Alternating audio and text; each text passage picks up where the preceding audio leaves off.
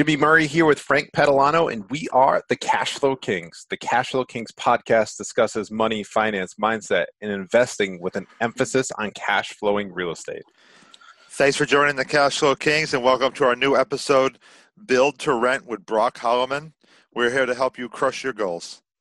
So, guys, we're really excited to have Brock on today, but we want to talk about the fee. So, we're not interested in selling advertising or marketing on our podcast, but we just ask that you share this episode with someone if you like it today. I think Brock's going to drop a ton of value, um, things that most of you guys are interested in learning. So, if you give give us a share, give us a five star review on iTunes, we sincerely appreciate it. And with that, Brock, we're really excited to have you today.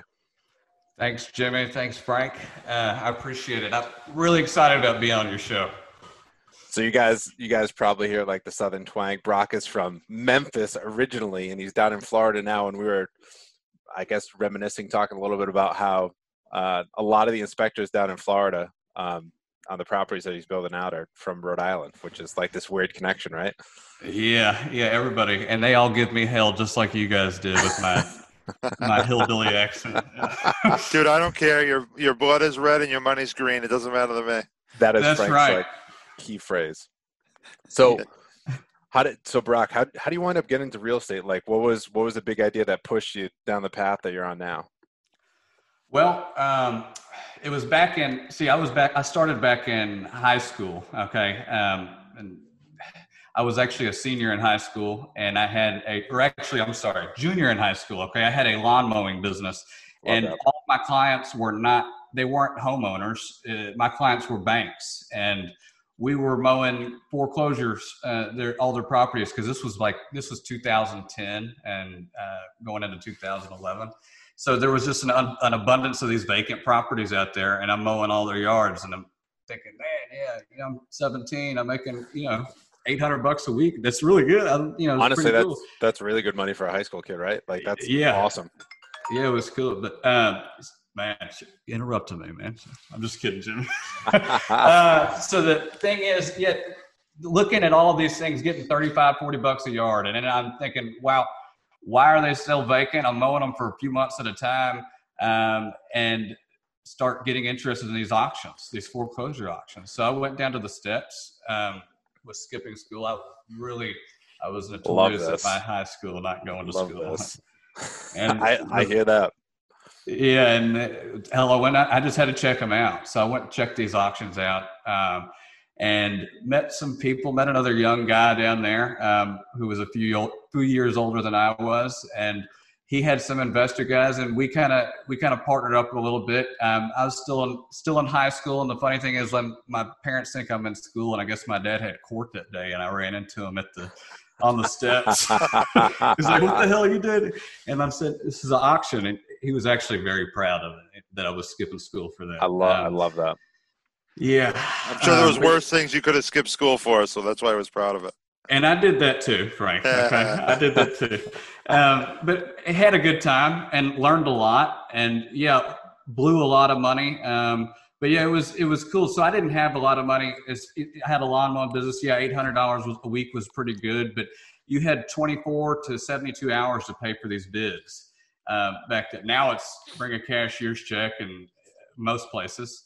Um, but you had 24 to 72 hours, and I would just hustle on the public records, man. I mean, there's a lot of people out there that want to pay 10, and we're talking Memphis, remember, so ten thousand dollars a ha- for a house that's going to rent for you know 700, and there there's an abundance of those kind of buyers out in the marketplace. So just getting on the phone back then, and I would tell them, look, we got to close this in, in 48 hours. Y'all got to do your own title work and all this, and uh, they would wire it directly to the trustee's account, and they have to send the refund check over to whoever won the bid. So I would get the excess, and um, that's how I was doing that at first until I kind of got enough money to buy my first house, which was uh, nine thousand one hundred dollars, and I won't Damn. forget. I, yeah, I put six thousand in it and rented it for eight hundred dollars a month to great tenants. Wow. And then and I got an offer from an Australian guy that wanted an investment property. Um, and I sold go. it for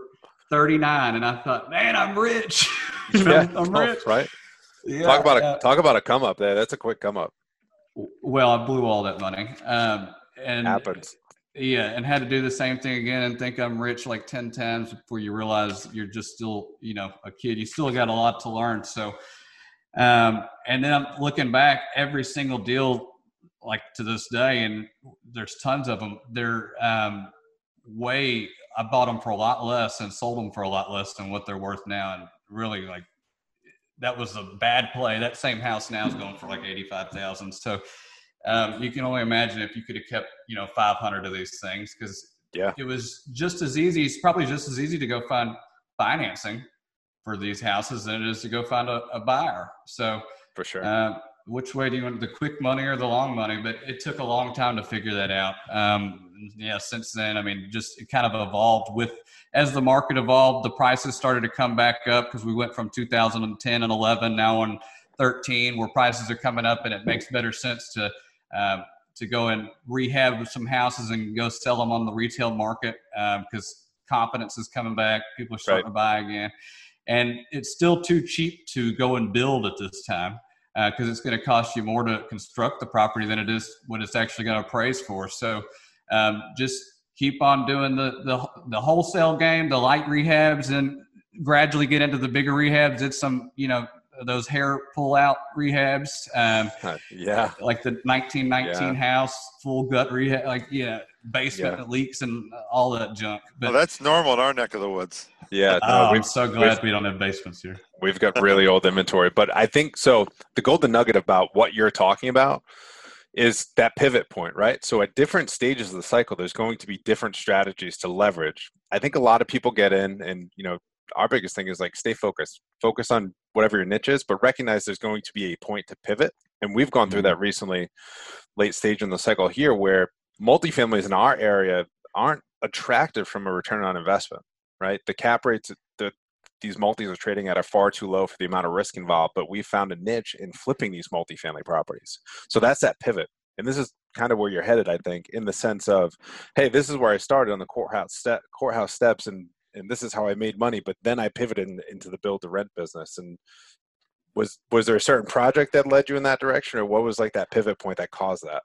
It's just just like you said, man. You always have to pivot, and if the market pivots, if you don't pivot with it, then yep. you're going to get left behind. So, yeah, I mean, the market went from uh, you can go get deals, ten thousand dollar houses, twenty thousand dollar houses, um, and really good deals to now the institutional money's coming in so we have to pivot we have to adapt yeah. and prices are going up and yeah and now that you see my father was always a, a builder um, growing That's up awesome. so I, I, spent all my time out on a construction site like if, if i'm with my dad and most of the times i was with him and i uh, was always on the site so it felt it Love felt that. like a second home you know yeah yep.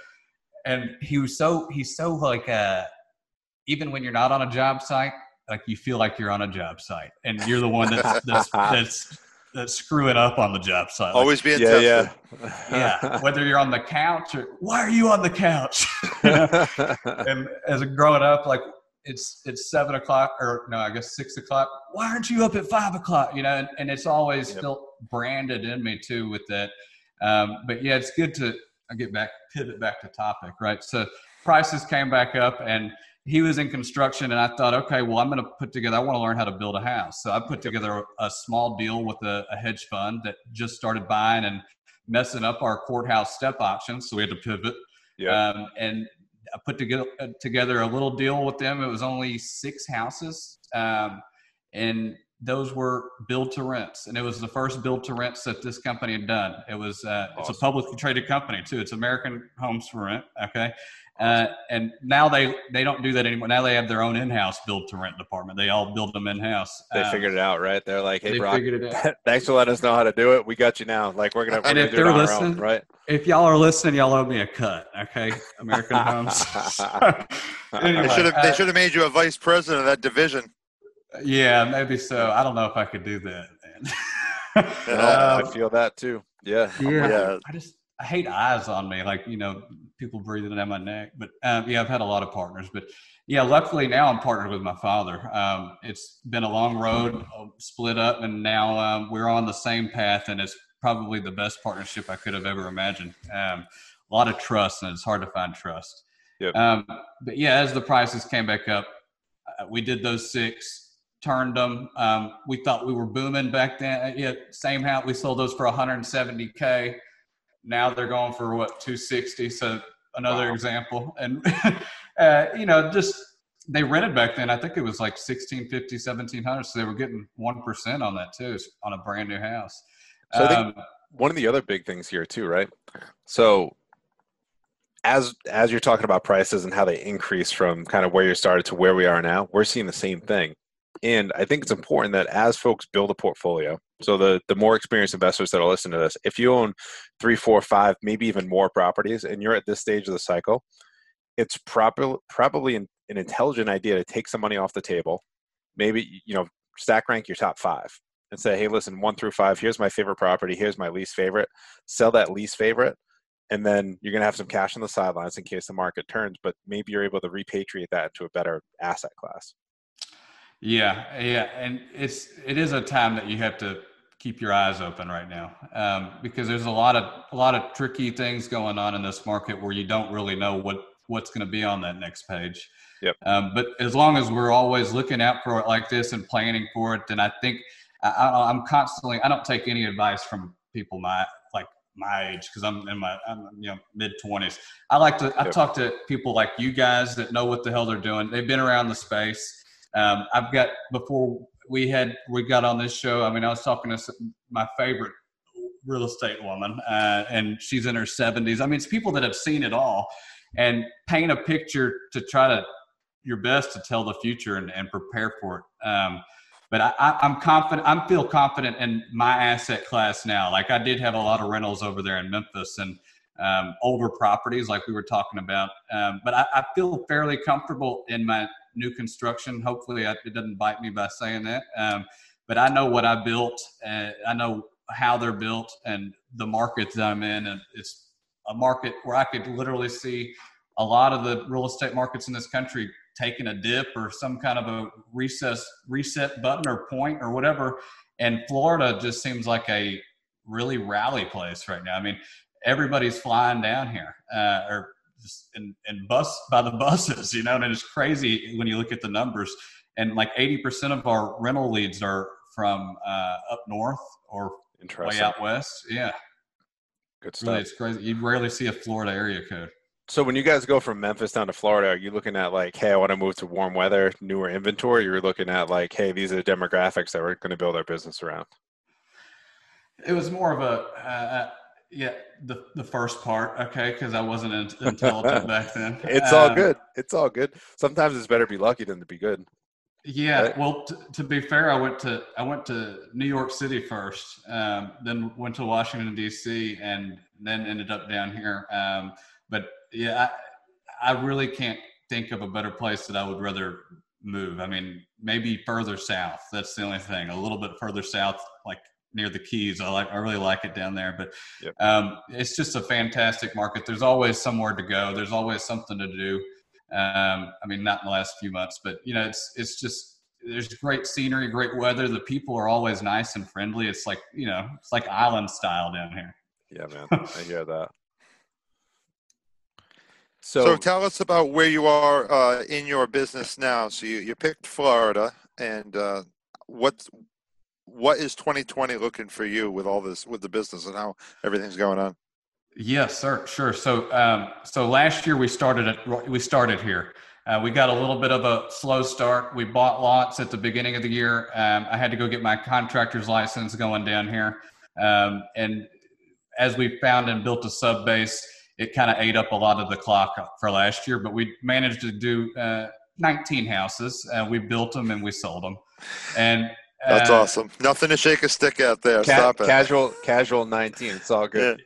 Well, yeah, and since then, I, I, don't know. We had these big goals and aspirations for this year because, and that, that 19, we kind of, I kind of took a break uh, starting in November till um, the end of February 2020, and it was just writing a complete library and set of systems and processes for this business. So I could really start to hire people and leverage out another time because that was the only thing that was kind of screwing us up. I can go find money, I can go find lots, we can build them quicker than anybody and make them look better than anything. We're getting higher rents than anybody.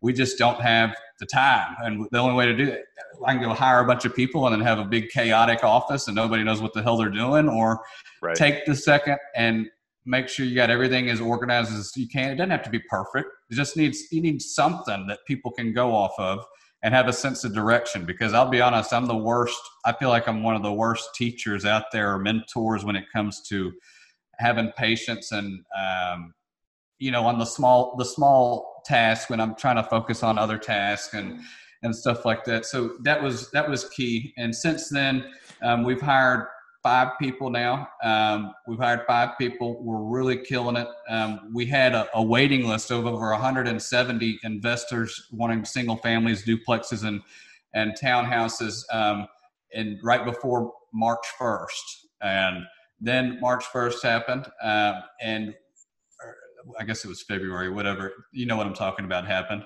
and everybody got scared, lenders got scared, and everybody just dropped um, like overnight. We had uh, overnight the hedge funds pulled out completely. Um, we had 14 under construction, and 12 of the buyers dropped off, and we're talking Oof. like almost completed properties. And I'm I'm working completely out of pocket, um, and really relying on a couple closings that were supposed to happen like this that week and all this everything was great you know you could have you couldn't imagine something that could just turn so dark so quickly but it did um, but didn't we just took it on the chin and and clawed our way back out. It took a couple months to to slowly crank it back up um, just kind of like the whole market i guess um, but now we're we're good. We're we're really pushing to hit 100 houses this year um, right now we're at we're at 70. Um, so it's going to be a challenge, but I love challenges. So that's what we're doing. But next year, um, we're we do have two other areas in Central and South Florida that we're looking at where the model works perfectly, um, and we're ready to start buying lots and start that up and repeat all those systems and processes that we kind of put in place. I, I want to go back real quick to the to when you were at that point with the out of pocket and 12 out of 14 bailed on you and everything else. And I just want to make sure that a lot of our listeners hear this because we have a lot of new investors that we talk to every day. Jim can agree, especially in our market, that have no fear and no risk contingencies set up at all. It's like, yeah, I'm going to spend every last dollar to invest in that deal. It's like, no, you know, you got to have a little yeah. bit of backup plan and everything else because you know i mean you guys might not have to worry about heating systems as much as we do but in wintertime when that heating system lets go and if you have one or two tenants not paying there's a problem right yeah and it goes back to that pivot right i mean yep. you you just got to be ready at any moment and that it it feels like all these little hits in the face and in the chin you learn you have to learn something from each and every one of them and I, I really feel like I, I learned it was it's kind of a thankful I'm thankful to learn everything that came off of that situation because it really wasn't the smartest thing to do just to to rely okay you got a you got a like a million things going on and the only way that everything can go wrong is if all million mess up and just so happens that you know 999,000 of them messed up and you got you're really down and back against the wall. So you get to figure that's like your best point, I guess. You have two options, right? So, yeah, got to pivot. Love it. So let's talk about this this build to rent model. What does your end buyer look like? Is it strictly hedge funds, or where like where do you find your investors?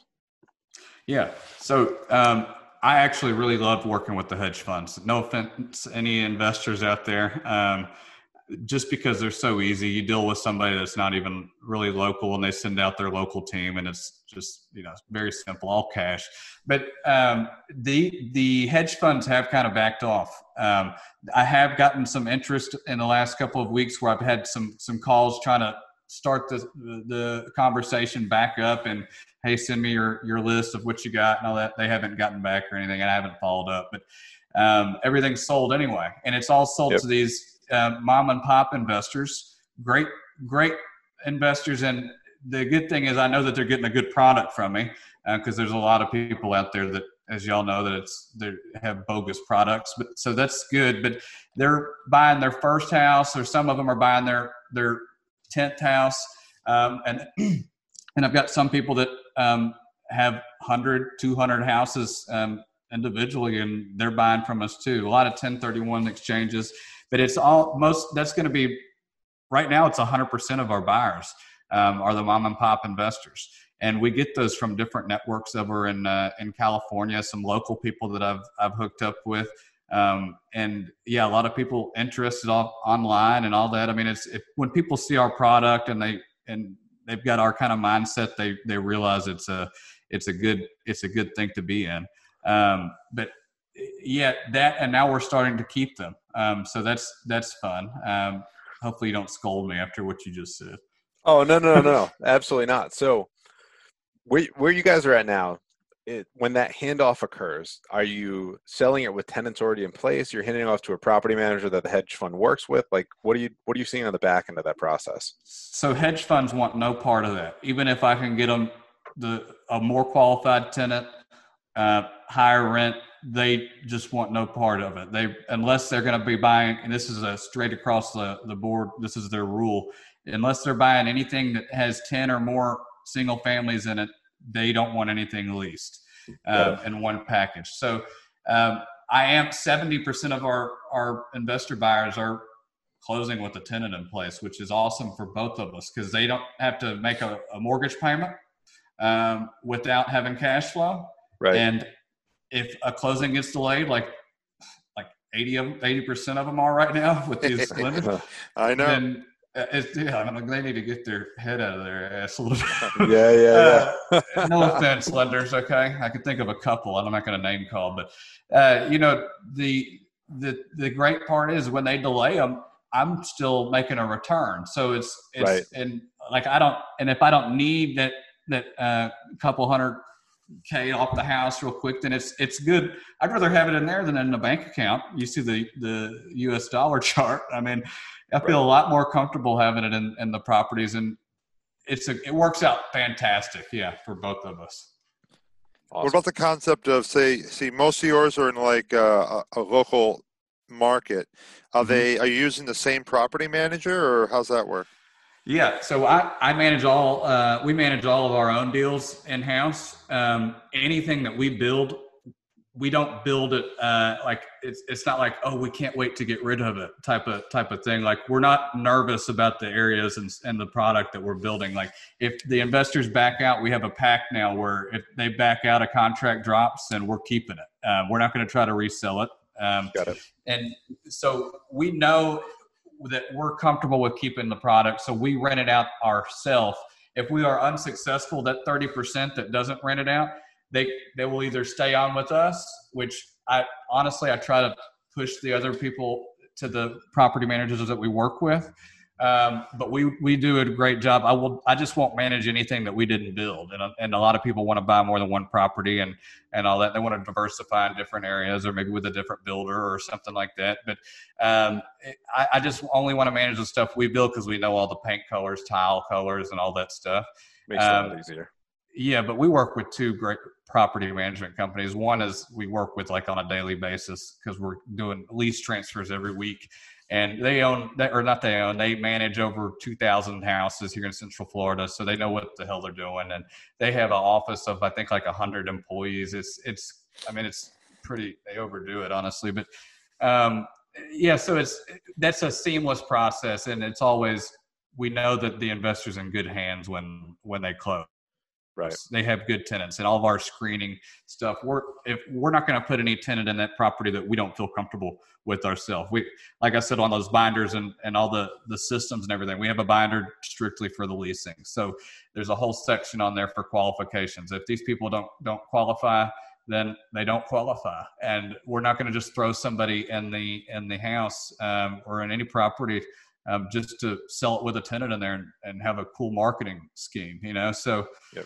Um, yeah, we just we try to do the right thing. But with that being said, uh, sorry if I'm going on too long here. So we good. get the top dollar rents, man. Uh, because there's some other people catching on. There's a there's another builder in the same subdivisions where they're doing build to rent, and they're getting like 90 cents a foot. I'm at like almost a buck ten, and uh, that's a huge difference just from my finishings and and the way that we do the layout. So There's So- a huge difference from a return perspective too, right? huge huge huge huge and the people the investors they don't they'll they don't care like the you'll get some of these property managers that say oh no we need to list it for what the other people are doing it for just to get it off and maybe that's Sell okay, the but- quality. yeah but we're we're moving our product fast you know with Right. with it's not there's no need for that um Right. and I'm just because the rates are low you know They're just going to sell the value prop. Higher quality house. property, better price. Or Average price. house. What what are you what are you selling the average house for right now in whatever subdivision? What are you renting it for? Yes, our average house across the board right now is two hundred twenty thousand. Um, we're What's that like renting a for- three bedroom, one and a half, two baths? What is it? No, we do not do any of our single families. We do one floor plan. Okay, and I know that sounds repetitive, and That's you're fine. thinking uh, with your finishes, you get sound pretty cookie cutter. But the insides are awesome. The outsides are awesome. We have like twelve different color schemes, so in case we have one across the street, it doesn't look the same. Yep. Um, but yeah, we're getting seventeen twenty five a month. They're four bedroom, two bath house, sixteen hundred and five um, heated and cooled space. They call it living area down here. They don't call it heated. I called it heated in Tennessee. Now I feel like a, a Yankee down here. But um, so yeah, 1605 heated, 2187 feet under roof, two car garage. Um, we do all tile floors. Um, we do nine four ceilings. All of our houses are concrete block. Um, we put we put really uh, we put 30 year shingles on them. Owens Corning. So um, we've got 15 SEER uh, HVAC systems. Like, and we're in the process of trying to qualify for the L45, which is the energy efficient tax credit for builders.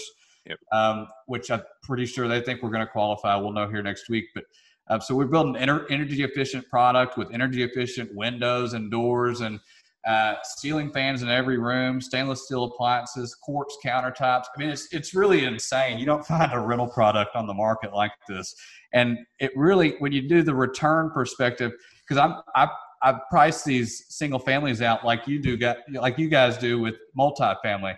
So I'm looking at it on a, a return rate, not not uh, price per square foot for the the sales comps. Like I guess like you should in a sense, but I, if you're gonna get a bunch of these, and you're gonna, it's a package. So if somebody else is gonna buy them as a package, and they're gonna buy it based on a return number, and when you spend a few extra thousand dollars on finishes on the inside of a house, and you're gonna get an extra hundred and fifty dollars a month's rent, that's fifty percent, you know, return on investment. So uh, it's like a no-brainer just to spend a few extra bucks, make it look nice, and put a little bit of effort in it, document it, and then repeat it. You know, just keep repeating.